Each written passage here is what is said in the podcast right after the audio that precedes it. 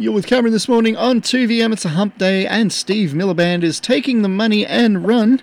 And someone who was in Moree last week is a wonderful member for Parkes, Mark Coulton. How are you going, Mark? Good morning, Cameron. I'm well, thanks. Uh, yeah, it was a, a, great week last week. Uh, some good announcements while we were in town.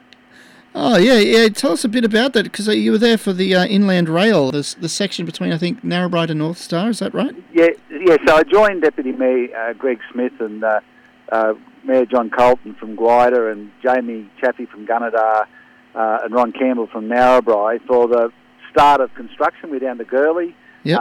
and witnessed the work that's already commenced on the Inland Rail and talked to some of the local people who'd been employed and uh, a lot of local Aboriginal people actually working on that job as well. And so, uh, you know, after years of discussion, we're actually seeing the construction start. So it's a, a really uh, important milestone, and it was great there to witness it.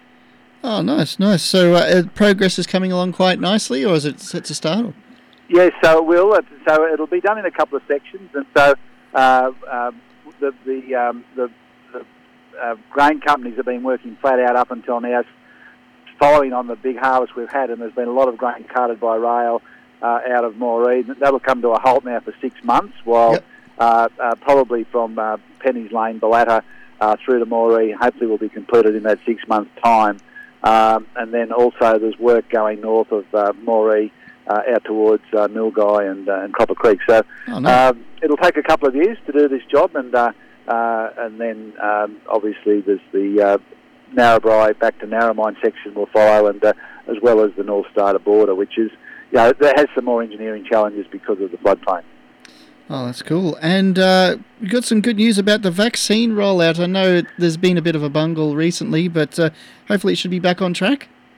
Yeah, so uh, I think it's just important to remind people that if you are over 50, the AstraZeneca vaccine is perfectly safe. Uh, yep. I've been to uh, uh, some of the one of the GP clinics in Moree. I've been out to Pius, the 10th mission uh, uh, to the AM Aboriginal Medical Service They're speaking to the, the folks there. And uh, uh, what I think is good news is that uh, the people of the district are taking the opportunity to have that vaccine. Uh, yep. They do understand that even though we've been incredibly safe over the last 15 months, we are vulnerable should we get uh, COVID uh, come yep. into the community. And so um, the uh, you know that's that's happening. Uh, from next week, uh, there, there will be uh, a, a possibility of people under 50 uh, to uh, to have those uh, supplies uh, of Pfizer that have been done, you know, largely through the state government. But yep. it's probably, you know, we, we really need to be focusing on uh, on the over 70s at this stage and people with chronic mm-hmm. health uh, conditions. That's what we're doing. But toward, as we get towards the end of the year, we'll see more and more of a rollout. Uh, where the general public will be covered. And so uh, it is important. We've seen in other parts of the world where uh, you know, COVID is, you know, it's actually, there's more people being infected on a daily basis across the world today uh, than any other time since this pandemic started. And so um, we, we, we, do, we do need to uh, take up the opportunity for the vaccine, but we also need to make sure that we just keep those other practices that uh, we've been doing for the last 15 months with the social distancing and uh, yep. just being wary of what we're doing uh, because we still are vulnerable. Yeah, certainly. It might be around for a while yet. And the uh, budget is uh, set to be handed down in the next couple of weeks. Is that right? Yes.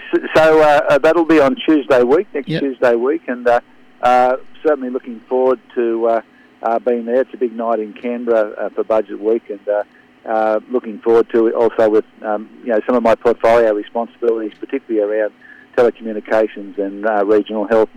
looking forward to some announcements coming through there that I think will be very well received, and um, it's you know, a, a, big job putting a budget together, and uh, it goes on for months and months building up to it. But uh, mm-hmm. you know, it's at the printers now, and uh, uh we'll see what's in it uh, in a few days' time. No worries. Well, that sounds very promising indeed. Thanks so much for your company today, Mark. And uh, yeah, we'll look forward to chatting with you in a fortnight's time. Okay, thanks, Cameron. That'll be the day after budget, so we'll be able to give you a bit of an insight what's in it. Oh, awesome. Awesome. Thanks very much, Mark.